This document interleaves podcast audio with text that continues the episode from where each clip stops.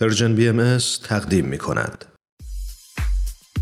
قهرمانان بر ترسهایشان غلبه می کنند. قهرمانان به فراتر از خود می نگرند.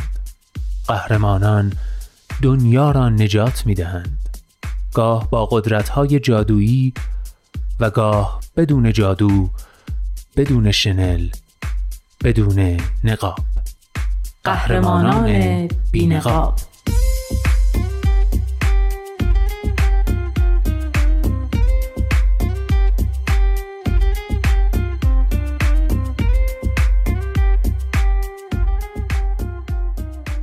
قصه های واقعی از قهرمان های واقعی. برگرفته از Humans of New York. کاری از غزل سرمت و نوید توکلی.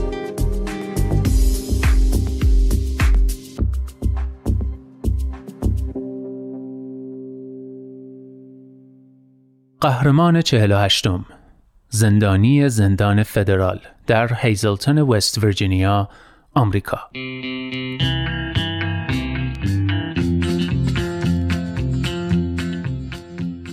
من اینجا تو زندان کلی برنامه سازماندهی کردم. یکی از کلاسایی که ترتیب دادم اسمش اینه.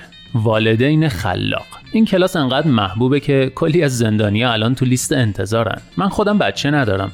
ولی متوجه شدم که اکثر کسایی که اینجان دلشون می‌خواد یه کاری برای بچه هاشون بکنن. این شد که ایده این کلاس به ذهنم رسید.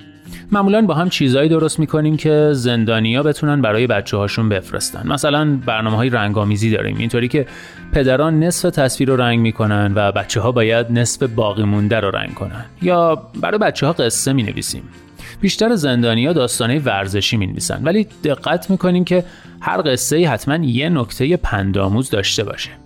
گاهی هم عکسای خندهدار می‌گیریم و برای بچه ها میفرستیم. مثلا دختر یکی از زندانیا عاشق کارتون اسب پانی بود و با اینکه پدرش از اون مردای خشن عضو دار و دسته های خلاف بود واسه اینکه عکس بگیریم موهاشو مثل پانی کوچولو بست و ادای اسب پانی رو در آورد. یک کلاس دیگه داشتیم که توش برای کودکان مبتلا به سرطان کار تبریک درست می‌کردیم. من از خانوادم خواهش کردم با یه بیمارستان کودکان هماهنگ کنن. بعد ما حدود 200 کارت درست کردیم. نمی‌خواستیم روی کارتا بنویسیم به امید سلامتی یا از این جور چیزا. چون با این جمله ها به بچه ها یادآوری میشه که چه مشکلی دارن. به جاش جمله های خوشحال کننده برای کریسمس نوشتیم. از 150 تا زندانی که تو بند ما هستن 60 نفرشون برای این برنامه ثبت نام کردن. موقع درست کردن کارتا هم چون اتاق خیلی کوچیک بوده و همه جا نمی شدن خیلیاشون بیرون اتاق منتظر موندن تا نوبتشون بشه.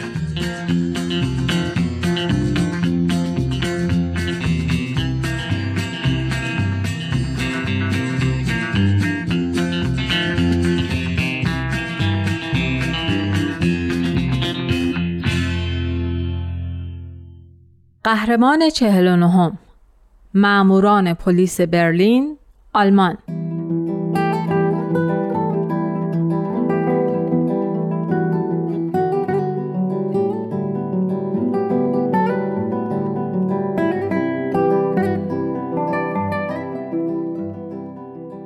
پلیسیم. چند سال پیش داشتیم واحد کلانتریمون رو تمیز می کردیم که یه جعبه قدیمی بزرگ پیدا کردیم.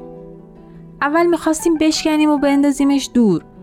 ولی من به البا گفتم اگه بتونیم خودمون اون تو جا بدیم می‌تونیم باهاش نمایش عروسکی اجرا کنیم. و این شروع نمایش های لیلی و مو بود. همه کاراش رو خودمون انجام دادیم.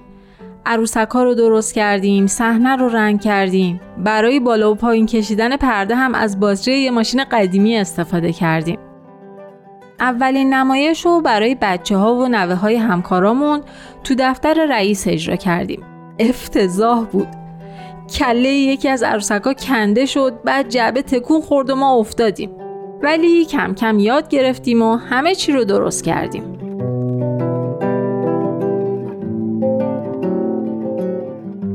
این چند سال حدود 200 تا نمایش اجرا کردیم.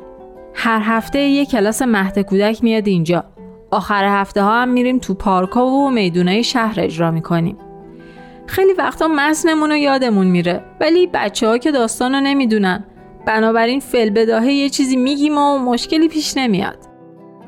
ما سعی می‌کنیم راه های ابتدایی جلوگیری از جرم آموزش بدیم. مثلا عروسک ها می‌بینن یه جا آتیش گرفته و زنگ می‌زنن به پلیس. یا یه غریبه بهشون میگه بیا سوار ماشینم شو تا برسونمت. بعد از بچه ها می‌پرسیم که عروسک ها باید چی جواب بدن؟ کاری که ما انجام میدیم خیلی ساده است.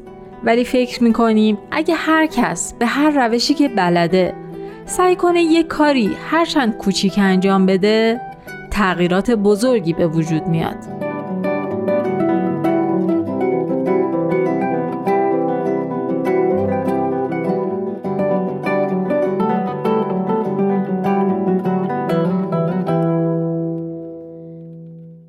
قهرمان پنجاهم افشا کننده حقایق.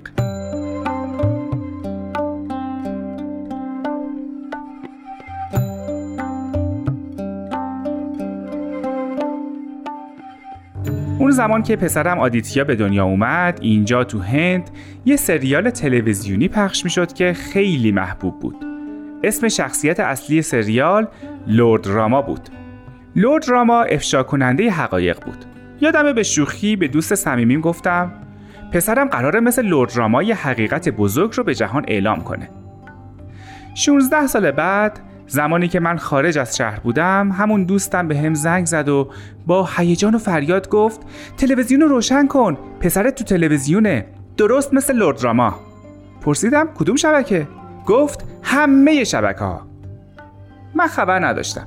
ولی تو مدتی که خونه نبودم پسرم یه دادخواهی آنلاین را انداخته بود. اون موقع فقط 16 سالش بود.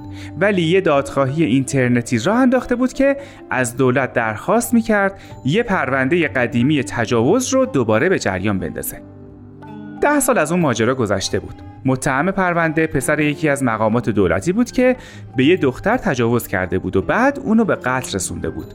و با وجود اینکه مدارک کافی هم وجود داشت با اعمال نفوذ خانوادهش فقط به سه سال زندان محکوم شده بود بنابراین آدیتیا خواسته بود که پرونده مجددا بررسی بشه و در عرض مدت کوتاهی میلیون ها نفر این دادخواهی رو امضا کرده بودند. یه پسر 16 ساله باورم نمی‌شد. به همسرم زنگ زدم و ماجرا رو بهش گفتم. اون خیلی میترسید. می‌گفت آدیتیا با آدمای قدرتمندی در افتاده و براش دردسر درست میشه. خیلی زود عکس آدیتیا رو صفحه اول روزنامه ها بود.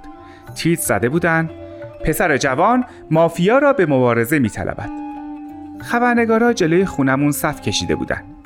من و مادرش نگرانش بودیم و بهش می‌گفتیم خیلی سر و صدا را نندازه ولی آدیتیا با همه مصاحبه می‌کرد و تو همه برنامه های تلویزیونی شرکت می‌کرد.